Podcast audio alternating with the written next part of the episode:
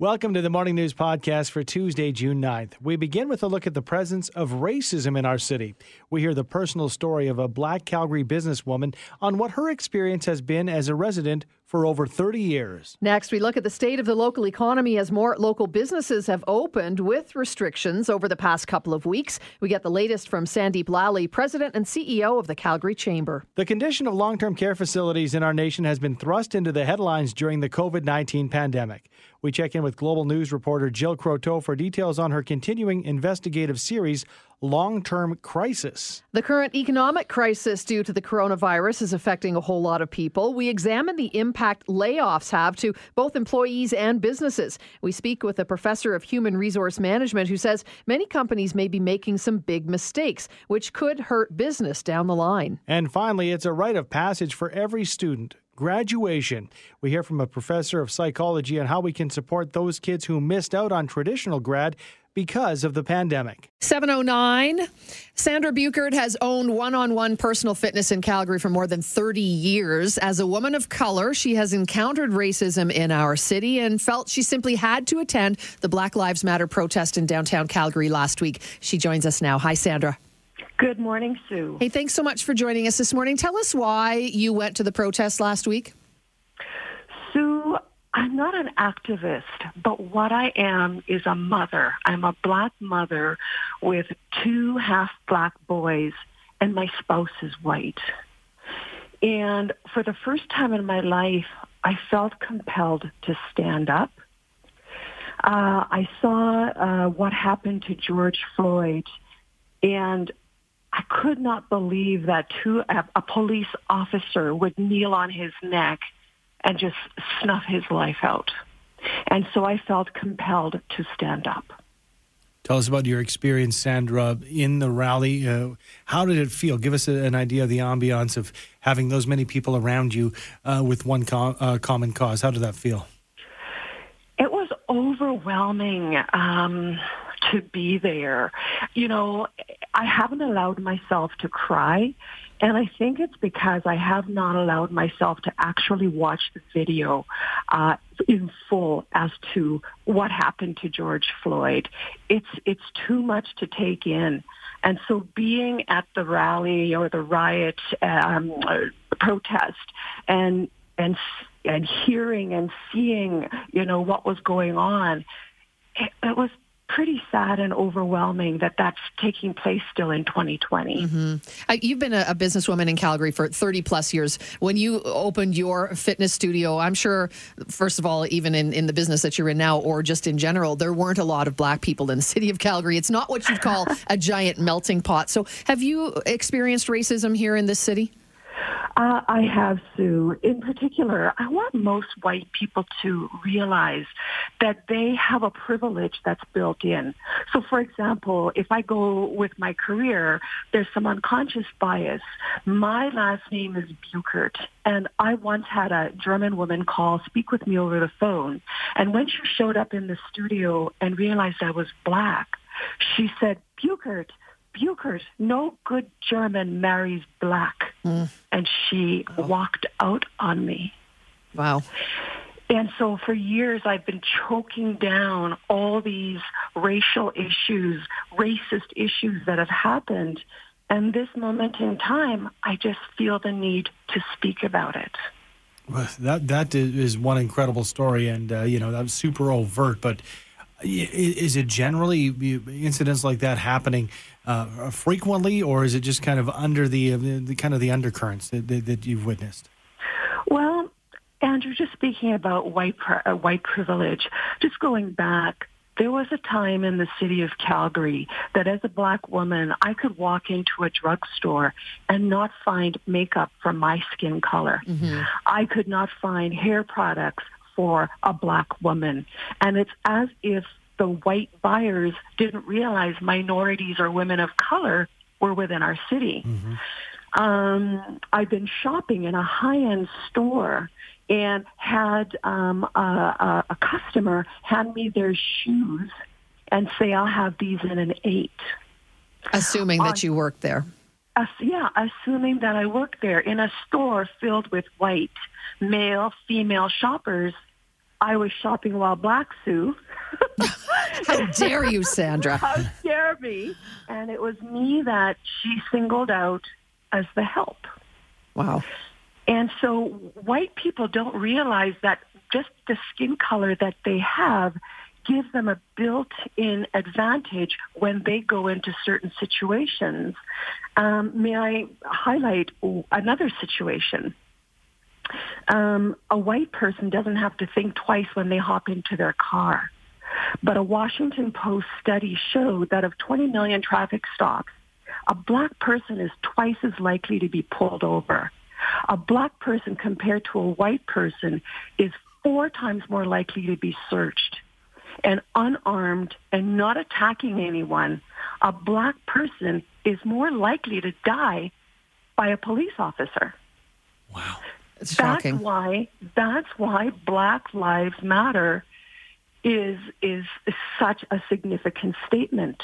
Whites don't realize that all lives have not been held in equality. Mm-hmm. And it's time we step up and, and, and join in and say enough is enough. I'm looking at the text line and someone's texting right now. BS. If there was bias against blacks, she would not be able to build a business in a mostly white city. I mean, we're still, you still get texts and people saying ridiculous things like that. So why is it important when, when we talk about the Black Lives Matter movement? Why is it important and insensitive for people to say, oh, d- don't be ridiculous, all lives lives matter? Well, just for some of those examples of hopping into a car. A white person doesn't have to climb into, doesn't have to worry about the color of their skin when they climb into a car after dark and go for a drive. They, they don't.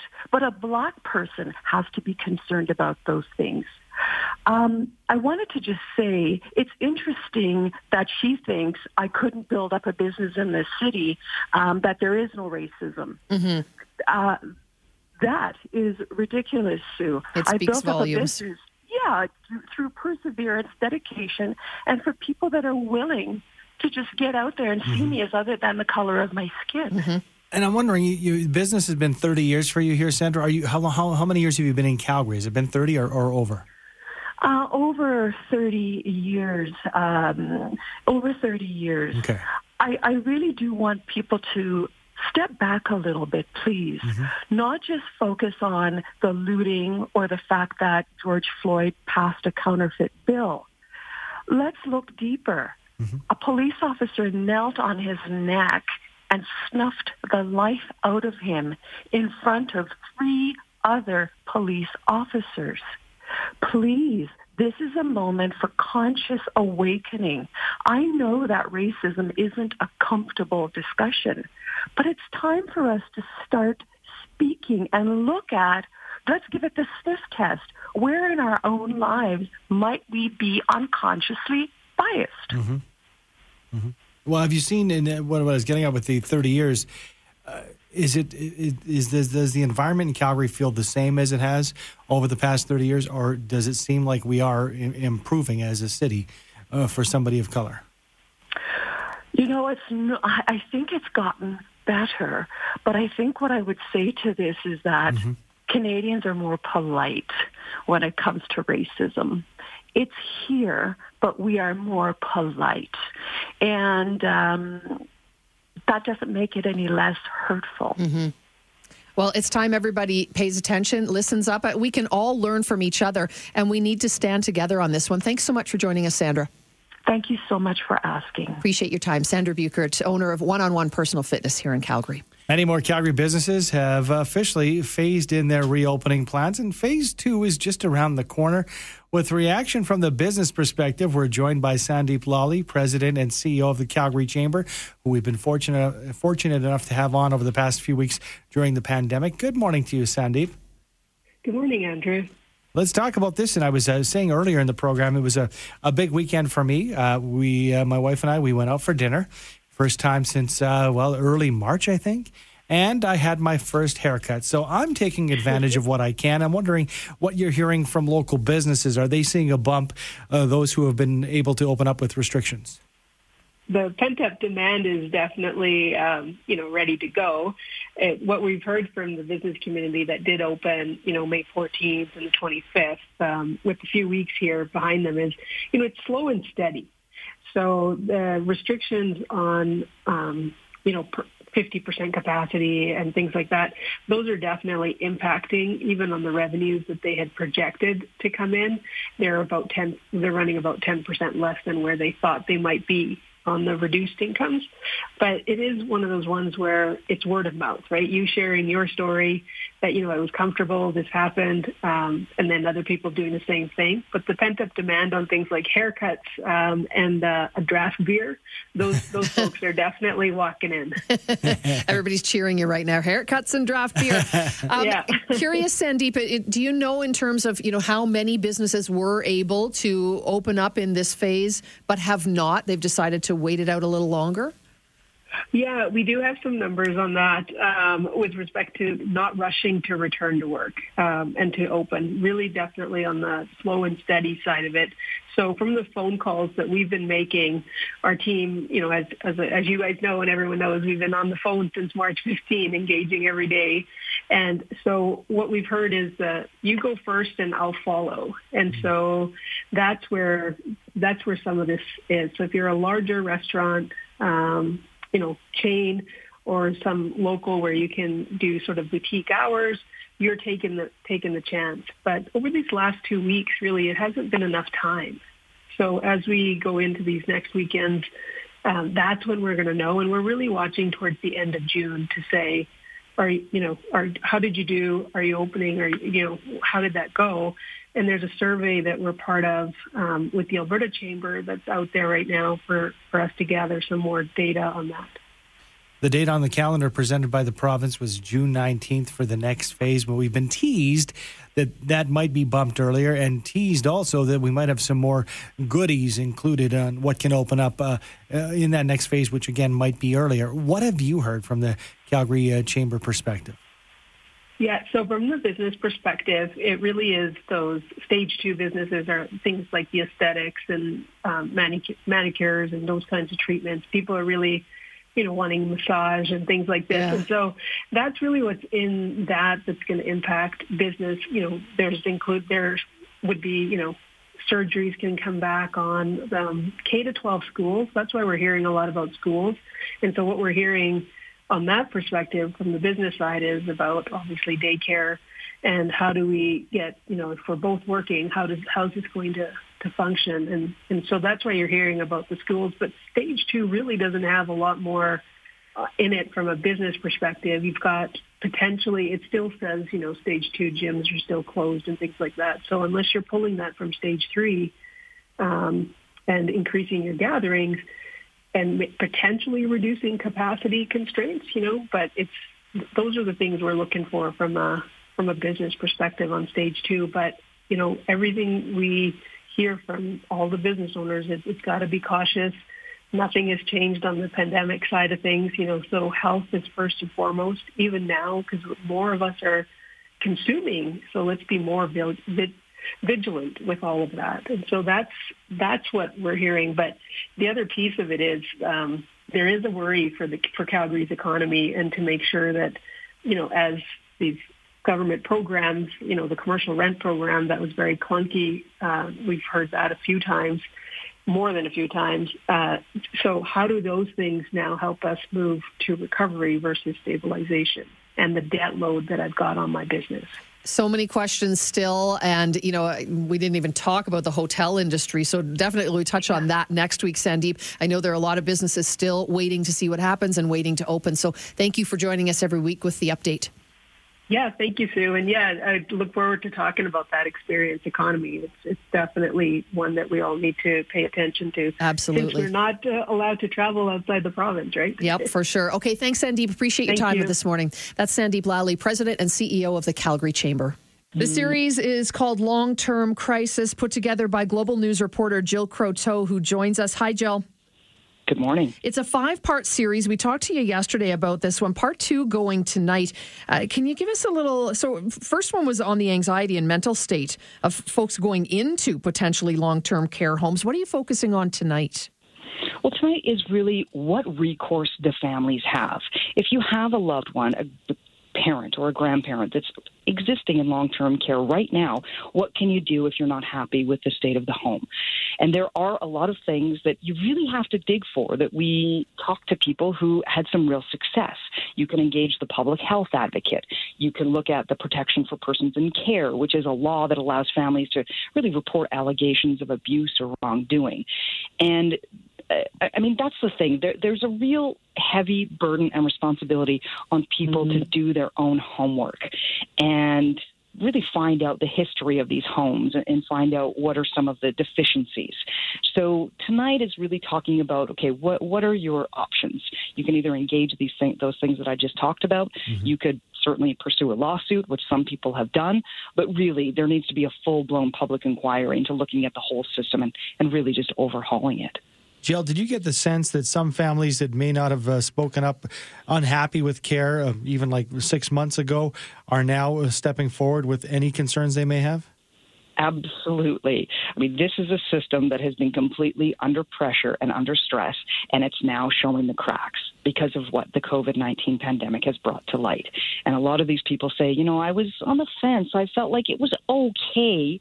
But really, what the pandemic has done is really shone a massive spotlight on this issue, and people are now feeling more validated to speak out about it than ever before. Jill, as you were digging into this issue, I mean, it was heartbreaking to hear about it just in general, but as you're looking really much deeper than the rest of us, how did it make you feel personally? Scared. I mean, to, to, to put it bluntly, um, I'm I, I, I really worry about when I'm ha- going to have to come to that crossroads and, and have that, those conversations with my parents, or even for me myself. I want there to be a better system, and I think that there is a way. And I think that now is the time to seize this opportunity because if we don't take this opportunity now, I don't think we ever will. Thanks for your time this morning, mm, Jill. Thank you. That is Global News reporter Jill Croteau. Part two of her series, Long Term Crisis, tonight on Global News. 608 on the morning news. Given the prevalence of layoffs and the impact of layoff decisions on business recovery efforts, it's troubling that most companies don't have a policy in place to guide how layoff decisions are made. With advice to help businesses uh, make an informed approach to layoffs, we're joined by Associate Professor, Human Resource Management and Business Consulting at the University of Guelph, Nita Chhinzer. Good morning, Nita. Good morning. How are you doing? Good. Well, you know, aside from the the, the bottom line here, which would be the bottom line, uh, and uh, you know finding out how many you know um, uh, positions have to be eliminated to stay afloat as a business that's the reality these days what sorts of uh, thoughts should go in uh, you know to the mix when it comes to making these decisions definitely so without a policy in place a lot of employers are actually choosing to engage in this thing called voluntary layoffs Sometimes they're referred to as buyouts. Sometimes they're given other names. But essentially, they're asking the employees who wants to volunteer to leave. And in this case, what we're doing is we're really disabling the organization from having a choice about who leaves. And surprisingly, it's the stars who are saying, you know what, I'm really good at my job. I'll take your severance package. I'll take the money that I'm owed and I can find a job tomorrow. In a typical economy, that's what we would see. In this type of economy, we're seeing companies like Manitoba Hydro and the Department of Defense going out and asking for voluntary layoffs, and employees are much more hesitant now to volunteer. So it'll be interesting to see if voluntary layoffs continue to be used or if they should be dumped altogether. And, and, we, you know, a lot of people, I was just talking to a friend of mine yesterday on temporary layoff, and that only uh-huh. lasts for a certain amount of time. And then companies have to make a decision. I think, is it 120 days or something? And then they have to make a decision. And, and most of these companies have never been in this position before and don't really know what they should be doing, it seems. You know, I've had I've had conversations, tearful conversations with managers who were like, I don't want to do this. I don't want to have to decide what three employees out of my 12 will be cut and will go home without a job. These are my friends. These are my coworkers. I respect them. I, my job is to provide for them. And we've been seeing that, but you're right. With the period of temporary layoffs coming to an end in 120 days, which is quite soon, mm-hmm. employers are going to have to start making those hard decisions.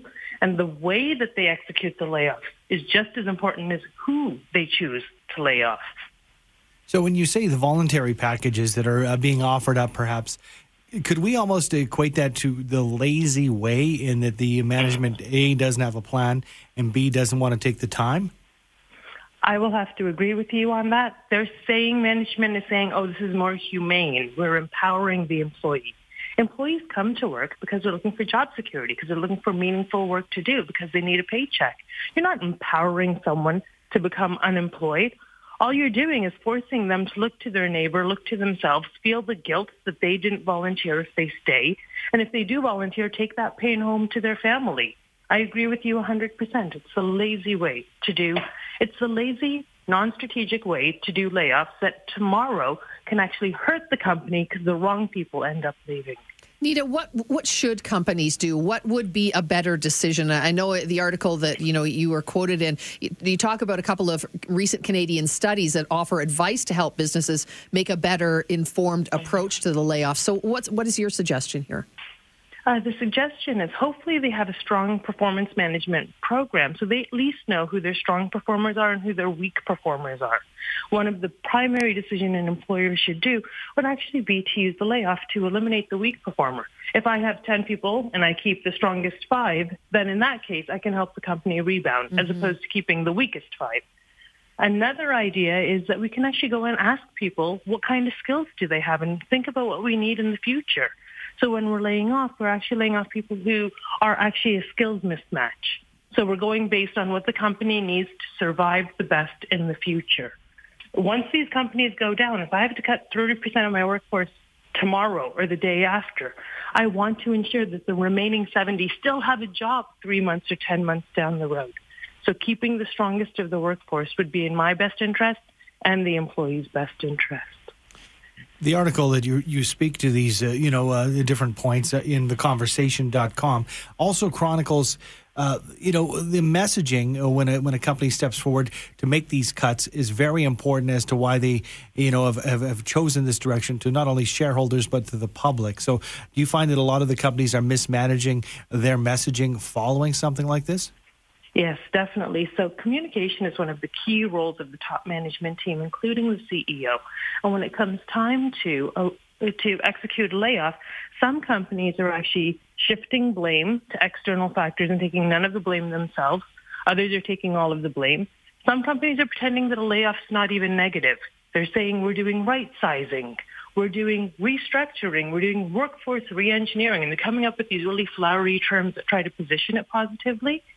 And what some of the research that was done at the University of Guelph by myself and a colleague has found is that when those are actually being used, so when we're being disingenuous, when we're pretending that we're not actually executing a layoff, stakeholders can see through that and they punish us for that with a higher drop in, with, with a greater drop in our stock prices. When we say we apologize for the layoff, it was our mistake. We should have done something differently. Stakeholders again punish us because we failed as managers to fulfill our obligations to our workforce. However, when we use excuses and justifications, then they don't really, you know, they understand that it's this idea that something bad happened in the environment around us. This is a reactive type of downsizing. We're trying to do better. And that messaging seems to be more acceptable to our audience. Nita, can we flip this around, say, for the employees who are listening to this interview? Is there something they can do going forward? Can they go to their bosses, their managers, and say, hey, I'm the one that should be kept if, if there's any decision to be made? 100%. So, um, what we could do as employer, employees is when the decisions get made, we need to start asking about what are the eligibility criteria. We need to start looking at if our employers are being genuine or not. Are they using terms like right sizing? Are they masking the downsizing as something else? And in that case, we need to start holding our employers more accountable for telling the truth and asking them, what's really going on here? What are you trying to do? Um, we also need to think about asking our employers to um, be very clear about their decision rules. So when they're launching voluntary layoffs, if one or two employees start to ask, wait, what are the eligibility criteria? The company might not even have thought of it. And now we're asking them, so they'll go and figure it out and come back to us with that, hopefully. Okay, so one more uh, point here. Obviously, we're talking on both sides, the employers and the employee. If I'm an employee and I've been offered a package, what are some of the things I should take into consideration uh, when it comes to uh, you know formulating my decision of whether or not it's time to leave and, and you get some some bucks from the company or, or stick it out? What what do I look at? Definitely. So obviously, the value of the package is the number one influencer.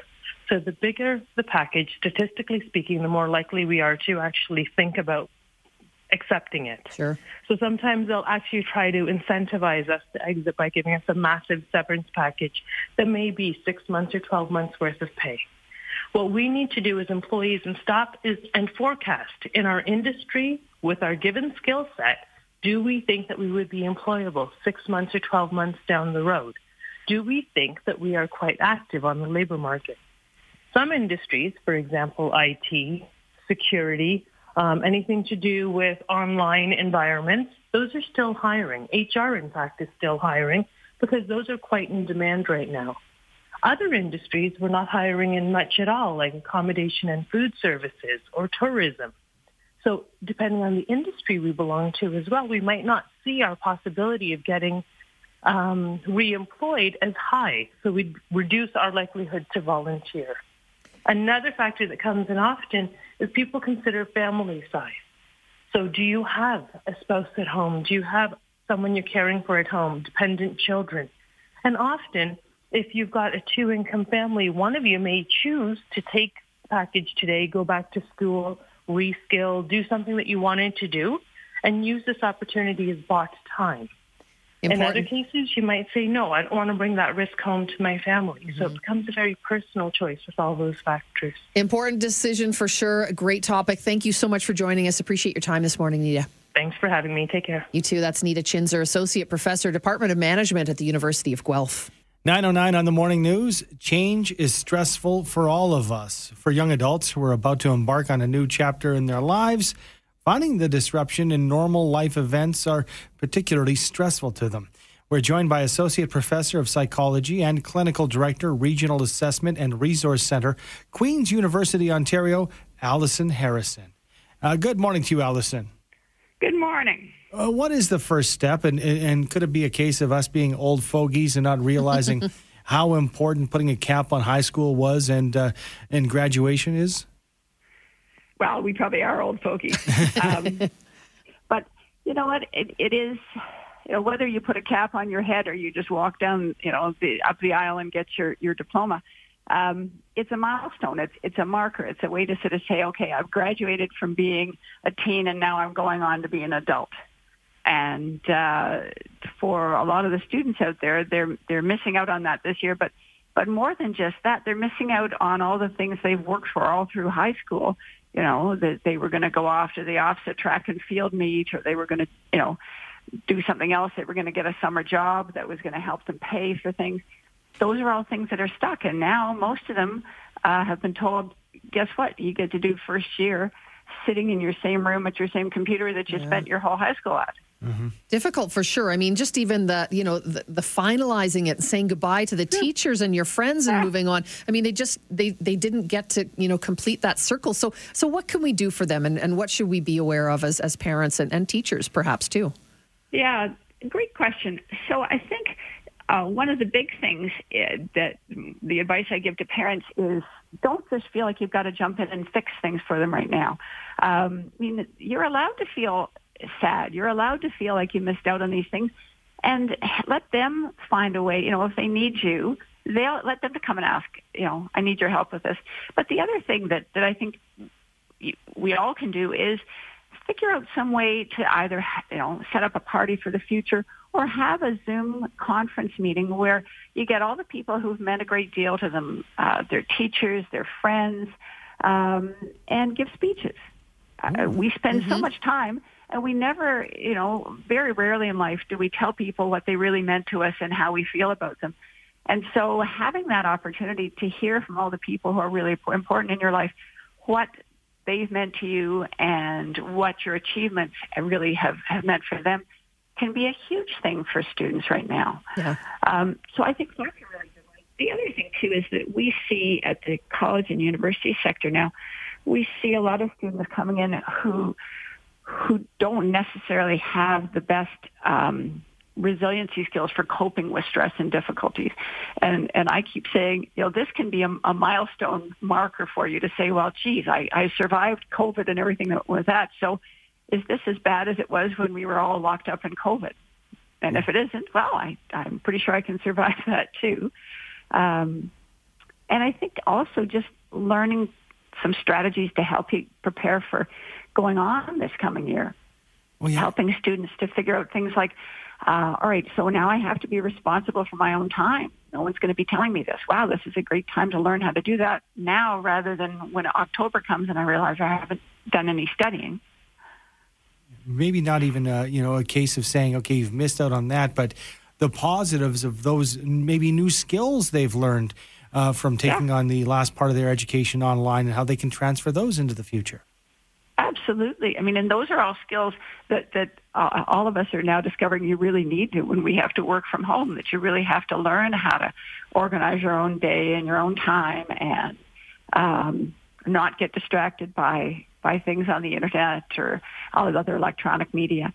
Um, so those are good skills to start saying, great, I've got a chance to practice those now, so I'll be better prepared come uh, mm-hmm. come the mm-hmm. fall. Could it be as simple as, you know, maybe journaling and, and writing down your experiences, good and bad? Maybe, you know, the yardstick for students, you know, what we've done that was successful, what I missed out on. And, and just sometimes writing it down can, can help to get it out and, and make you feel like maybe you've, you've come full circle. Yeah, perfect point. It, it really is. Um, and and two, those are skills that you can transfer over to the rest of your life. Mm-hmm. When you start, you, you get into any situation where you're stressed or you're anxious, you don't know how to cope. Learning how to journal and say, okay, well, what are the positives I learned? What are the negatives? What are the pros and cons? Um, and even just learning things as simple as, as learning how to manage your own anxiety, learning strategies like breathing or finding uh, good websites that can help you with mindfulness meditation or using worry lists. Uh, I get lots of students to use worry lists where you're only allowed at a certain time of day. You sit down and you look at all the worries you've written down all day, and that's when you get to brood on them. Mm-hmm. But it's you you help limit how much time you're allowed to actually right. spend worrying. So it's not constant worry. Yeah. That's right. It's just okay, sure. Yep, they're all valid worries. I've got an appointment with you at five o'clock. Let's sit down, go over the list, make a make a plan for what we're going to do about those things. I like it. I, I say to students, it's a bit like if you've already written down your grocery list, you don't spend the whole day worrying about what's on your list. Yeah. But if you don't have it written down, you keep going, oh, shoot, I know there were three things I needed. Exactly. And you sure. stress yeah. over it for sure. Sure, you, sure. Absolutely. You, worry a lot when you're in the milk aisle and you can't remember what you went to the store for. Let's talk well, about yes. the double edged sword that is online learning because that's where they're getting their schooling from. But how about limiting uh, their online consumption at this point as well? Like, you know, kind of putting a cap on this is school, now interact with others. Yeah, yeah. And one of the, the big issues that, that we see um, when students come in for, for academic help with us at the post-secondary level is they say, oh, I, I spend so much time, like I really, I wanted to, to study, uh, but then I got distracted. I was on my phone, or I was surfing, or I was watching videos, or I was on, you know, whatever. Um, so learning how to limit that consumption too. And, and I've had lots of students who have great success actually installing apps on their computers or their phones or whatever that uh, only let them go on once every hour for 10 minutes and then shut it down or say I'm only allowed to go on these sites after X time. Great ideas. They're all, they're all habits. Yeah. Like they're, they're, habits you can put in. And, and we can put them all into play. And it's a great reminder that, you know, we need to, we need to talk to our kids, whatever, whether they're graduating from grade seven or grade 12, you know, yep. talk to them, let them, you know, get it out and then, and maybe write it down. That is a helpful idea. Thanks for joining us. Appreciate your time, Allison. You're more than welcome. Take care. You too. That's Allison Harrison, Associate Prof of Psychology, Clinical Director as well, Regional Assessment and Resource Center at Queen's University. And we're going to be having a graduation party at our house this week. For, what, you're, you're, how old is she? Grade nine. Grade nine. Grade yes. nine student. So that, and, and that's another one, right? Grade, grade seven, grade nine, grade 12, they they all are important to the kids. Yeah. And to be able to honor your daughter, I think is a really fun idea. And my first point to Allison is, you know, for us, it's, oh, you know, it's not a big deal. Uh, maybe for you because it's been 30 years it's not yeah, a big deal. to them it is. But that was what they've been worked particularly grade 12 it's mm-hmm. a real kick in the pants to say okay it's over and not have that closure. And i know a lot of the schools we've talked about this are doing some drive-through graduations Yep. or ceremonies in a field, if you will, even. Uh, but hopefully, they get the chance to recognize these students a little further down the line in some fashion, for Yeah. sure. Talk to them, hear them, acknowledge them, and uh, have a great party, a great celebration, even though they might not be able to do it the traditional way, right? We'll try to embarrass her for sure. Excellent. That's what parents are for. Nine